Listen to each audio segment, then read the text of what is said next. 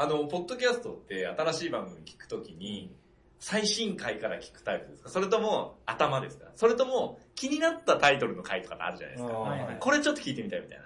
どんな、どどうですか皆さん？は。僕はもう今、聞く量が半端じゃないから、はい。最新回しか聞かないです。もう過去回遡ったり基本的にはしてないです。数をもっと番組数をいっぱい聞くようにしてるので、聞いてられないです、過去回。へさすが元プロリスナー。そう、プロデューサー。すいません。そう リスナーのプロって何ですか？食うってことですかそれで？一応、これ命名してるの渋ちゃんですから。あ、プロリスナー。うんあの、リスナーって書いてある名称作ったんですよ。椿ライドってはいはい名前ではいはい。ラジオ、ポッドキャストリスナーって書いてある名称配ったことがあったので、はいそれで名前を紹介してくれるときに、プロな名刺くれたからっていうだけですよ。プロのリスナーの椿ライドさんっていうふうに言ってくれたんで、そっから勝手に自分でもプロリスナーとか言ってるだけなんですけど、真面目ね、もうね。真面目ほんと真面目もう、素晴らしい。っていう話。ライドさんだって今話し始めて1時間ぐらい経ちますけど、一回も笑い取ろうとしてないですもんね。あ、取る気ないのだって面白いこと言えるなんて思ってないからちょっと、お、おっぱいって言って。言えばいいおっぱい。言えばいでもね、絡み方がタッチ悪くて嫌だ。居酒屋だな。おっぱいって言って、おっぱいって。小学生だ。だから、ピックさんがこんなにね、めんどくさい感じだとは思ってなかった。いやそんなのうんも面白いと思うんですよまあまあ、そうでもなんか、もうちょっと、もうちょっとイメージ的にはもっときっちりかっちりな感じのイメージがあったから。あ、ピクさんですか、うんああ、どうだろうな 僕もイメージはどっちかというと柔らかい感じですかああ、ね。そうなのえ、こうやって長いんですか？いやいや、全然。僕がポッドキャスト聞き出したのも今年なんで。ああ、そっか。で、その初めて、ポッドキャストのイベントに行こうって思って、で、あれなんでしたっけ、ポッドキャストフェスっていう。あ、今年の、今年のはいはい、高さんですね。はい、高さんの頃。あのフェスが初めて。始めました。ああ、じゃあ全はい然はい全然遅いです。本当に2、3ヶ月ぐらい。そうです。で、えっと、次がオープンキャンパスでお会いして、今日3回目そうですですよね。はい。そうです、そうです。全然。ただ、初回の時に結構いろいろ、あ話ができてる。あの、教えてもらったんですよ。うん。僕がもう本当に作ったこともないし、機材のことも編集のこともわかんないから、どういう風にやったらいいんですかねって聞いたら、うん。いろいろ教えてくれてうん、それで、それ以来ちょっとこう、どっかで共演したいなというか、いろいろ教えてもらう会を作りたいなと思ってて、ああ、そういうことね。はいななんで一緒に呼ばれたんだろうと思ってた。あ、なんかこう、ごちゃってしたら面白いかなと思った。でも全然、ね、面識もない人でもないから全然いいんだけど。初共演ですよ、ライドさんは。嬉しい。煩悩坊主の説法ナイトで初共演ですから。盆内で。盆内で。僕が勝手にメールを送ったりはしてるんですけど。あ、そうそうそう。そうなんですか。いやもう長い、長いですよ、ライドさんは。付き合いですねなんだかんだで。結構長く、あのー、なんだかんだでいろいろやりとりしていただきますし、私も他の番組のイベントに行ったら、あ、ライドさんいるみたいな。まあしょっちゅうですもんね。え結構進出鬼没です、本当イにベントはね、行ける限りは行くんで。ー、ちょっと話戻しますけど、あの、ピクさんは新しい番組聞くときは、ぼ僕は一発目に第一番最初聞いて、それ最新回聞いて、差を確認して、あ、この人たちはこの年数でこのぐらいまでこおう、ー味わいを知ったんだっていうのを通体感して、その後間を聞くかどうかを決めます。ええー、やだないや、めちゃくちゃ面白いですよ。いやいや、もう聞く側としては面白いと思う。え、これが、こうなるってどうなってなったのって言ったら、ターニングポイントの回が途中に必ずあるんですよ。なるほどあねーで、それを探していって、空振り空振り空振りっつって何気ないタイトルのところで実はゲストが来てとか。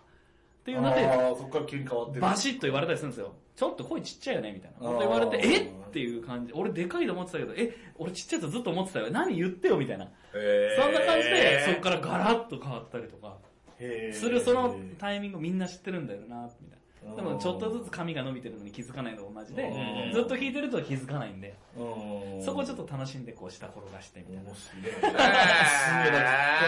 い。それで一番こう差が分かりやすかったのが、あの今この間私もすごい好きで岐阜県まで行ってきたんですけどアプローチラジオっていう番組があるんですけど本マッチっていうあの時マッシュの一緒のリスナーで新潟で番組やってる人がいるんですけど全然知らないですよねすいません。わからないです。あのあんまりあ彼も広めようとしてないんで、はい。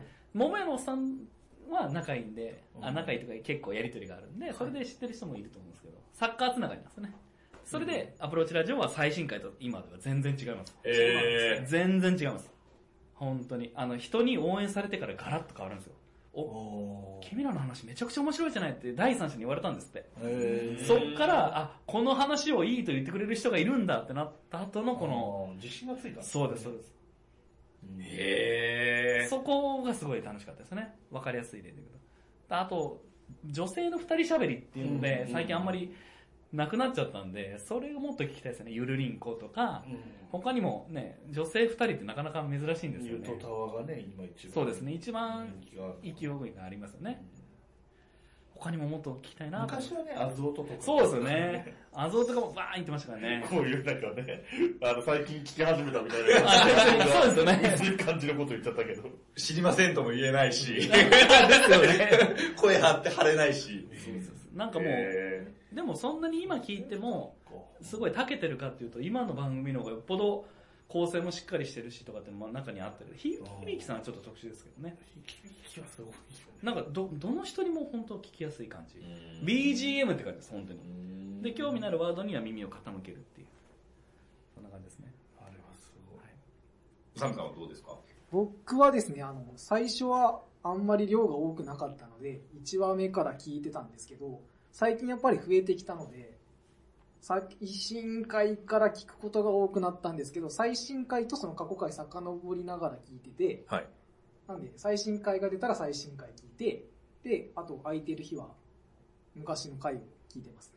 ちなみにあの、みんなあると思うんですけど、うん言える範囲で、あの、こういう話だったら、うん。あ、こういう番組は聞かなくなりましたってあるじゃないですか。ここれ聞かなくなったんだよね。こういう話だったからって。なんか、あります？あの、今後のポッドキャスターさんのために、ビシッと、あの、こういうの注意した方がいいよっていうのは、あの、ある。僕、あの教えてくださいこの前ね、あの別件なんですけど、はいえっと、ブックメンっていう番組に出てきたんですけど、はいはいはいはい。そこで、いえっと、1回目が今もう配信されてて、2回目が雑談会があるんですけど、そこの雑談会でも同じ話してきてるんですほうほうほえっとね、20代ぐらいの男2人の番組で、う。うん。20代半ばぐらいって社会に出て何年かして結構いろんなことが分かってくるじゃないですか。で、分かった気になりがちな年頃じゃないですか。はいはいはい。その感がすごく強く出てる番組は嫌いっていうのを、ブックメンでも言ってきました。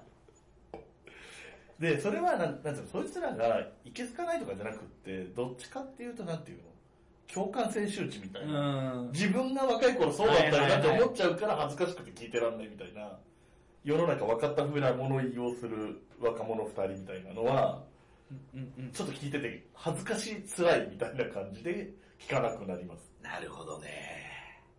多いですよ、意外と。ピクさんどうですか？私は、あのーフリートークで、同じようなフリートークの番組が複数あるとするじゃないですか。うん。そしたら、その中で一番いい、自分の中ですごいいいなっていう番組と全部比較しちゃうんで、それよりも下の番組は自然とちょっと聞くのがしんどくなるんですよ。なんでかっていうと、ここがあるから。うんらここと比べちゃう自分がいるんが嫌なんですよね。ああ、なるほどね。うん。だから特勤マッシュもそうですけど、特勤マッシュもきっちりコーナーが分かれていて、メリハリがしっかりしてるんで、多分、だれないんですよね。うん。でもそのだれない感じをしっかりやってる番組だったらほ同じのだれないんですけど、フリートークって結構、キャラクターがそうね、出るじゃないですか。うんそこの差は結構聴かなくなる原因の一つかもしれないですね。なんかだから大きいテーマ、なんか例えばアベンジャーズ流行ってた時のアベンジャーズ取り上げるのって勇気いると思うんですよね。うーんいろんな番組が取り上げてて、うん。で映画に詳しい人もいれば、はいはいはい話が面白い人もいればっていう中で、映画に詳しいわけでも話が面白いわけでもない自分が、そのテーマで話すってすごい勇気のいることだなって思って。逆に配信してる側としてはリスペクトですよね。あそこに踏み込んだっていうっていうのは思う確かに。勇気と熱意がないとそこにやっぱいかないですから。そうね。あ、そう、はいでもあと熱意があれば、それでも伝わるっていうのがあるから、その何、知識とかだけじゃないっていうのもあるけど、でも、顕著でしたよね、やっぱり。はいあの、あのぐらいのアベンジャーズぐらい有名なネタ、みんながや触りたくなるネタは、やっぱり、あの番組でもこの番組でも話してるってなるから、好きな人はいっぱい聞いてるから、その下手さがバレちゃうとかもあるだろうし、でもすごい果敢にチャレンジしてるとも思うけど。そうですね。それはありましたね。うさみさんなんかありますか？僕なんかすごい変な感じなんですけど、はい。クオリティが上がってくると聞かなくなりますね。あー、ちょっとわかる言ってること。えーっと、具体的に言うと。なんて言えばいいんでしょうね。こなれてくるみたいなことですか？いや、あの、あれですね、あの、なんて言えばいいんでしょう。ポッドキャストって結構個人でされてるイメージがあるので、はいはいうん。クオリティが上がってくるなら普通にラジオとかでもいいなとか思ったり、なんでなんとなく人が話してる感じのが僕聞きたいので、なんかこう、ツイッターだと、ちょっとこう、なんていうんですか、リアクション見れるじゃないですか。うんうんだからそれがすごい嬉しくて今頑張ってるんですけどね。なんかでも、クオリティ上げようと思ってたんですけど、今の話聞いたら、いいかな、今のままで。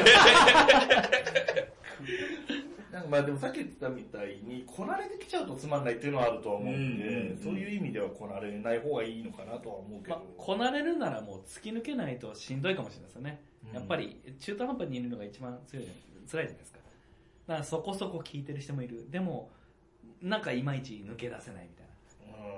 うんきついですよねどういう風にしたいのかっていう話になってきちゃいますけど。まあ、そもそも人気番組になりたいのかっていうところがありますよね。あそうですねまず一つはね。話してるのが純粋に楽しいから、うんそしたらたまたまうん聞いてくれる人が増えたっていう形がいいのか、うんあもうそそうね、そういうことだよね。人気番組になりたいのかっていう。人気番組になりたくて、いろいろ企てるっていうのも、もう別にそれはそれで悪くないやり方だとは思うけど、でも人気なくていいって言い方は極端すぎて間違いじゃないですか。だうんって、リスナー増えたら嬉しいんだもん、そんなこと言ったって、強がってみたって。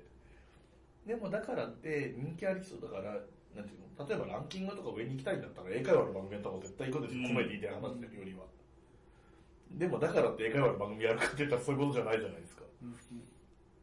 私はどっちかというとこうサルベージ的な感じがあるんですよ。ほうほうポッドキャスト番組って。あの、多分聞いてるリスナー同士も、その配信、聞いてるやつの一覧を見せてもらうと多分人それぞれ全然違う違うでしょうねと思うんですよね。で、その聞いてる人が構成しているそのポッドキャスト番組、自分が聞いてるポッドキャスト番組で共通するところが多分あると思うんうですけど、んその共通するところって多分価値観だと思うんですよね。うんそれが同じ人たちが集まっているその同じっていう部分を番組というフィルターを通じてこうサルベージしてる感じなんですね。はあだから少なくとも盆内面白いって聞いてる人たちの集まりっていうのは何かが共通してる人たちの集まりだっていう、私はもう確固たる、あの、自信を持って言える何かがあるんですよね。説明できないですけど。いや、間違いないと思う。ですよね。だからやっぱり、おその僕たちが最初に話し始めた時って、その1話も配信する前ですけど、はい実は1話の配信、ポッドキャストに載ってる1話の配信ってもう10回目ぐらいなんですよ。ほうほああ、なるほその前に何回か収録して、で、自分たちでただ聞いて、あ、こうやって喋ってんね、もうちょいこうしようかっていうのがあって、で、いざ満を持してぐらいで、あの、ポッドキャストに載せてるんですけど、うん。やっぱり最初から僕がずっと梅ちゃんに言ってるのは、やっぱ俺らが楽しくないと面白くないでしょっていうのはずっと言ってて、で、例えばわかんない話題とか、うん。まあ、リスナーさんがわかんない話題とか、うんと、二人だけで笑っちゃったりとかって、えっと、どうかなみたいな時もあったんですけど、やっぱり僕はブレずに、いや、二人で笑ってないと誰も笑わないし、うん。別に誰も聞かなくても、俺らが面白ければいいじゃん、この番組はそれでいこうっていうのは、よく言ってるんですけどね。えでも意識はしますよ、やっぱり。うん。あの、今、業界用語言っちゃったから解説しとこうとか、そういうのは入れますけど、やっぱりこう、二人で喋ってて、ケタケタ笑ってるのが、面白いかなとは僕は思ってるんですけどうね。ん。まあ面白くない、やってる方が面白くなければ辛いだけですから、そうですよね。僕は、なんだろう。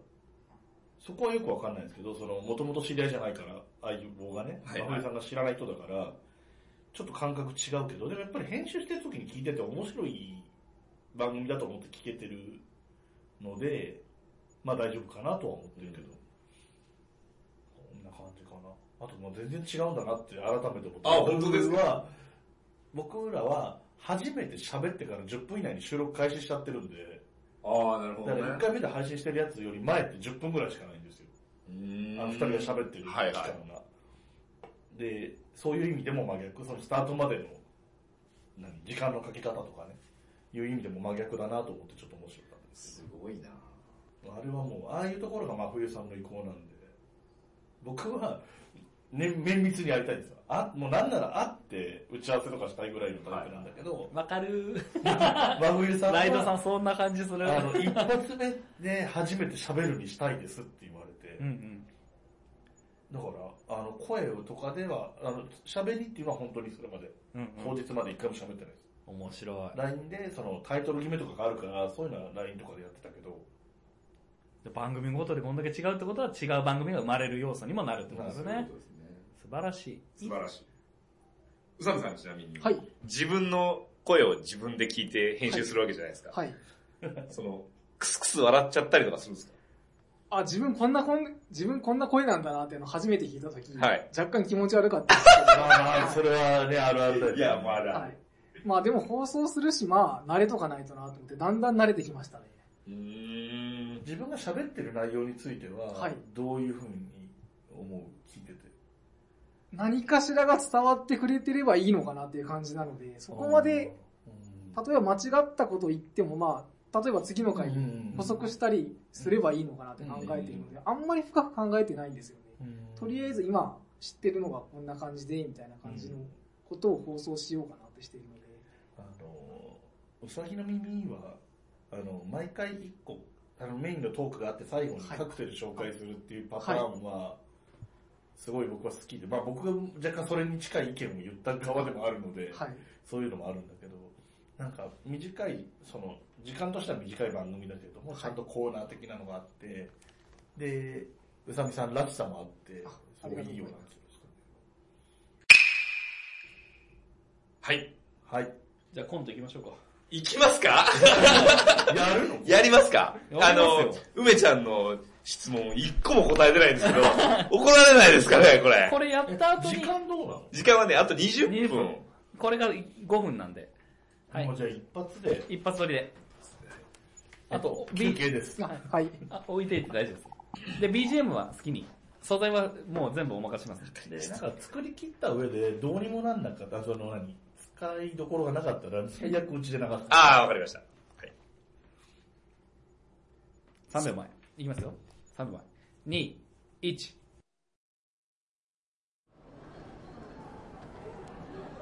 ついにこの日が来た。絶対にこのプレゼンは成功させるぞ。小島市の地域復興のため、しっかりした準備を行ってきた。資料も持った、練習もバッチリ。あとは市長の到着を待つばかり。おし今日はしっかり準備してきた大事なプレゼンだ抜かりはないだろうな。先輩、大丈夫っす。準備万端っす。そうか。落ち着いてゆっくりだぞ。頼んだぞ。もう、先輩しつこいっすね。心配性ですね。大丈夫でしょ。あ、いらっしゃいましたよ。ああ、どうも、市長今日はお時間いただきありがとうございます。私、煩悩エージェンシーの坊主です。同じく、ビッグボーイです。いやー、市長のライドです。どうもどうも。わざわざ遠いところすまないね。さて、今回は何やら楽しい提案があると聞いたのだが、はい、そうなんですよ、市長。何年か前に旅行でこちらを訪問させていただいた、この街がすっかり気に入り、ぜひ日本、いや、世界の皆さんに知っていただきたいと考え、提案を持ちました。ほほう、それは楽しみだね。早速聞かせていただこうか。はい、それでは、おい、始めてくれ承知しました。えー、まず、この街のアピールポイントは3つあります。1つ目は、アクセスの良さです。空港が新規で開設されてからは、海外旅行で訪れる皆さんが3年間で5倍になりました。空港に降り立つ、その時のワクワク、それをて体感できるようなランドマークを富士山みたいに作りたいと考えてます。ほう、興味深い。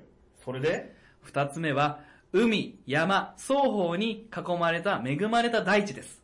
この豊かな大地を提供できる食の文化、この街、海にも山にも中心地から2時間以内で行くことができる、この土地を湘南みたいにしたいと考えているんです。また、地域を代表する食材や有名人を出している点も湘南に似ていると考えます。それとですね、秋には綺麗なもみじや、豊富なキノコ、ジビエ料理、食材にはこと書かない場所でもあります。外から見るとそう見えるかね。地元にいるとどんな、どうもわからんな。近視眼的になってしまうよ。それで？はい。最後に、最も打ち出すべきと考えているのは、ここに住む人たちです。事前に調べた結果、就労年齢の平均が、この町は75%を超えているんです。若い方が多いかと思えば、なんと高齢でもしっかり働かれてます。最も高齢の方は今年106歳とお伺いしました。あー、また吉さんのことだね。彼は街の有名人だからな。以上、このポイントを抑えながら、綺麗な映像、豊かな食材、地域を知る地元料理の通信販売を展開していきます。名付けて、 Already プロジェクト。 Already は英語ですでにある。たくさんの魅力を改めて見つめ直そうという内容です。そして、 All Lady、街にいるすべての女性に活躍してほしいという願いを込めています。おー、なんと素晴らしい。最高だ。市長、いかがですか？我々と一緒に取り組みましょよし、どんどん進めてくれ。うよっしゃで、こんな感じかな。さあ、本番に備えて飲みに行くかね。部長いいっすね練習もバッチリ決まりましたんで、飲み行きましょーこの会社が成長するには、まだまだ時間がかかりそうだ。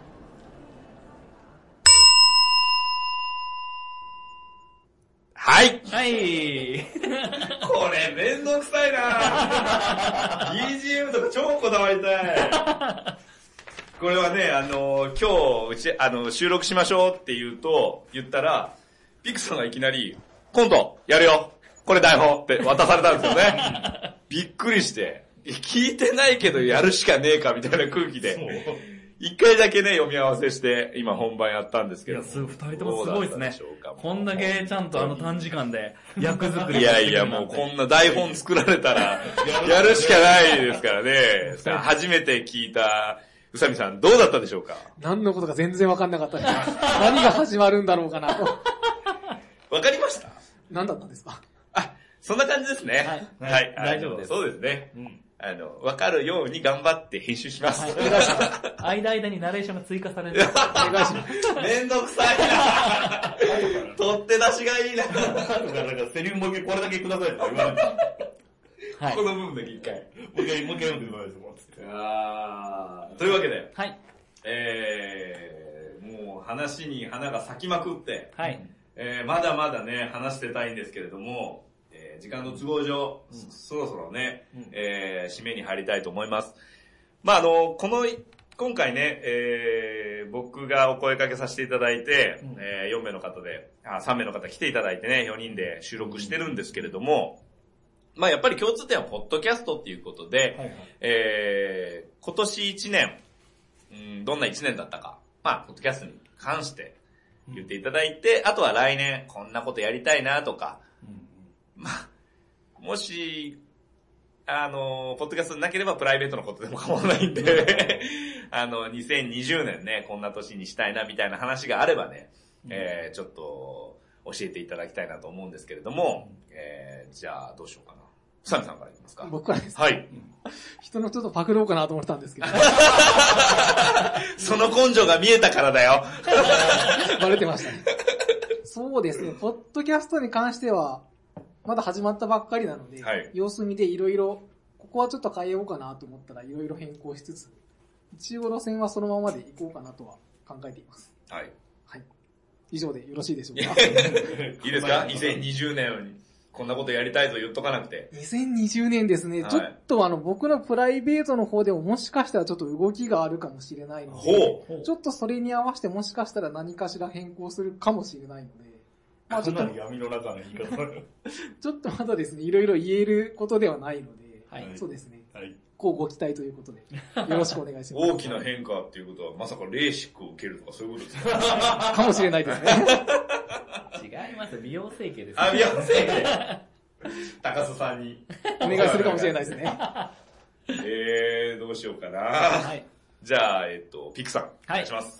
えっ、と、私の方は、あのー2020年、とりあえず、やりたいことを2019年でできたので、2020年は磨きをかけていく年にしたいなと思ってます。はい同じことをやるにしても、去年よりはクオリティが上がってるっていう形ですね。あと、もっともっといろんな形で番組とは、あの、絡んでいきたいなと思いますので、まあ、例えばいろんな番組に、こうイベント参加させていただいたりとか、で、地方だから行けないとかっていう制約を設けず、動いていきたいなと。うん。そのために、ポッドキャスト貯金、毎月2万円ずつやってますんで。えー、すごい。2万円で24万貯まるじゃないですか。うん。はい多分どこでも行けるんですようんうね。んなんで、それで、いろいろ、お金がないから行けないっていう理由は作らないようにして、動いていこうと。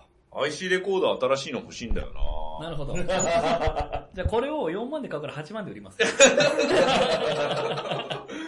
そういうことですか。今使えるからいいかな。まあそんな感じでアクティブに2020年も。番組はやらないですか？まあまあ、私の喋りなんて需要ないですから。本当に。いや、そうかなだだからゲストでいじってもらえたら、もうそこの場で全力やりますから。うんなるほどね。はいなるほどね。夏のライオンあたりで。夏のライオンね。春を迎え、はいはい夏になったぐらいに、多分20話ずつ変わってくるらしいんで。あ、そうなんですか？勝手に決められてる。いやいや、冗談冗談。そうなるとは、真冬さんじゃなくて。そうですよね。相方が変わっていかないと話が成り立たない。ラジオの毛並みが変わっちゃうんですライオン的にねそう。そうそう。はい、ありがとうございました。じゃあ、ライトさえっ、と、まあ、今年2019年に関して言うと、まあ、イベントにいっぱい行きました、ポッドキャストん。はい。関係はね。で、都内でも、えーまあ、東京に住んでて東京のイベントが多かったですけど、えー名古屋も行ったし、福岡も行ったし、多分全部でイベント数で言うと10ぐらいは行ってんじゃないかな。うんうん。っていうのがあって、まあ、あと今年はなんといっても自分が番組を始めてるので、うんそれが一番大きいですね。で、来年に関して言うと、えーまあ、自分のところででイベントができればしたいし、まあ、グッズとかもね、合わせて作れればいいだろうし、いいですね。でまあ、もちろんイベントも、あの他のポッドキャストのイベントも変わらず続けていきたいし、あとはその何、自分のさっき言ったように先に言った方のイベントも、単独では人数呼べないなって思うんだったら、例えば煩悩坊主さんとね、鉄砲ナイトと一緒にやるとかね、みたいな手もあるのかな。おおじゃあコラボもその前にあったりとかね。ね、そういうのもありかなと思うし、んんん。あとは、えー、まだかなり白紙に近い状態ですけど、うん。全然別の番組をやろうかなっていうのはちょっと考えてお、いいですね。ほう。それは、一人喋りですか？いや、一人じゃないです。おじさんと喋ります。おじさんとおじさんが？僕よりもおじさんの人と喋る。ほうほうほうなるほどねなるほど。楽しみですね。楽しみですよ。あの、近々打ち合わせ、第1回目のお、打ち合わせが。結構白紙じゃないじゃないですか。僕は乗り気なんですけど、向こうが全然乗り気じゃない可能性があるんで。なるほどなるほねど。もうそんな感じですよ真面目。も本う、当最後におっぱいおっぱい。言ってもいいから別に。真面目だもん。おっぱいを言わせようとする大人もどうかと思いますけどね。本当に。いやいや、これがまたいいところですよね。本当に、この硬いところがね。素晴らしい。はい。ありがとうございます。で、じゃあ最後、自分は？そうですよ、。坊主さんどうですかそうですね。僕だから、ポッドキャストっていうものを聞き出したのが、2019年。うん。もうそれこそ春とかだったんで、うんまだまだその知らない番組もありますので、あの、一つはやっぱり聞く番組を増やしたいほう。っていうのと、もう一つはやっぱり自分で番組をやり始めて、まあ、怪我の期間とか抜けば、本当に週2回の配信を守ってやってるんで、えーこのペースでいくと、おそらく、えー来年、えー100回を超えてくるんですね。うんうん。なので、まあ、煩悩坊主なんで、108回の時に、ちょっと何かやりたいなっていうのがあって、まあ、イベントをやりたいかって言われたら、僕はそこまで気乗りしてなくて、うん。まあ別にイベントのためにやってるわけじゃないんで、うん。まあ二人が楽しいようにやってるんで、まあちょっとゲスト呼んだりとか、ちょっと豪華なことしたりとかうん。するぐらいかなと思ってるんですけど、まあやっぱりこう、僕と梅ちゃんで絶対共通してるのは、誰かを楽しませたいっていう気持ちは、うんうん。あの本当に共通してるので、まあもっともっとね、あのリスナーさんが、あー聞きましたよ、面白かったよっていうような声を一つでも多くいただけるような番組に、あ、そんな番組にしたいですね。取ってつけたよ。あ、いや、今、あの、自分で喋ってて、あ、俺いいこと言ってるかもなと思っちゃいましたね。はい、そんなところですかね。はい。いや、本当今日はありがとうございました。ありがとうございました。ました本当取り留めのない話で、うん。ね、あのー、1時間ちょっと喋りましたけど、なんとか編集して、うんえーいい感じにしときますんで。ありがとう。なんで曲めちゃいないの？あの、スイッチ切っていいですか？いやいや、あの単純に、うん。まあ、梅ちゃん結構、クレバーっていうか、考えるタイプなんですけど、うん。あ、私多分いない方がいいと思うって言って、あなるほどね。もちろんあの、言ってるし、あの、こういうのなんだけどって言うんですけど、うちのブレーンは、どっちかというと梅ちゃんなんで、あ、多分私いない方がいいんじゃないっていうので、座っていくだけでもどうって言ったんですけど、いや、大丈夫大丈夫って来なかったですね。なるほどね。はまあそうですね。梅ちゃんやったら俺おっぱい行ってないですから。ああ、そうね。そういうことか。い。ちなみに梅ちゃん下ネタバリバリ OK ですから。全然大丈夫その点はうちの真冬さんもだいぶいけます全然大丈夫です。まああの、一つだけ心残りは、はいあの、梅ちゃんが考えてくれた質問、トークテーマ、うん。えー全無視です。全無視してしまいました。これは僕が後で梅ちゃんに怒られるパターンです。梅ちゃん、先に謝ります。ごめんなさい。そういう感じですかね。はい。ありがとうございました。はい。じゃあ、以上、煩悩煩悩説法ナイトでした。ありがとうございました。ありがとうございましたありがとうございました。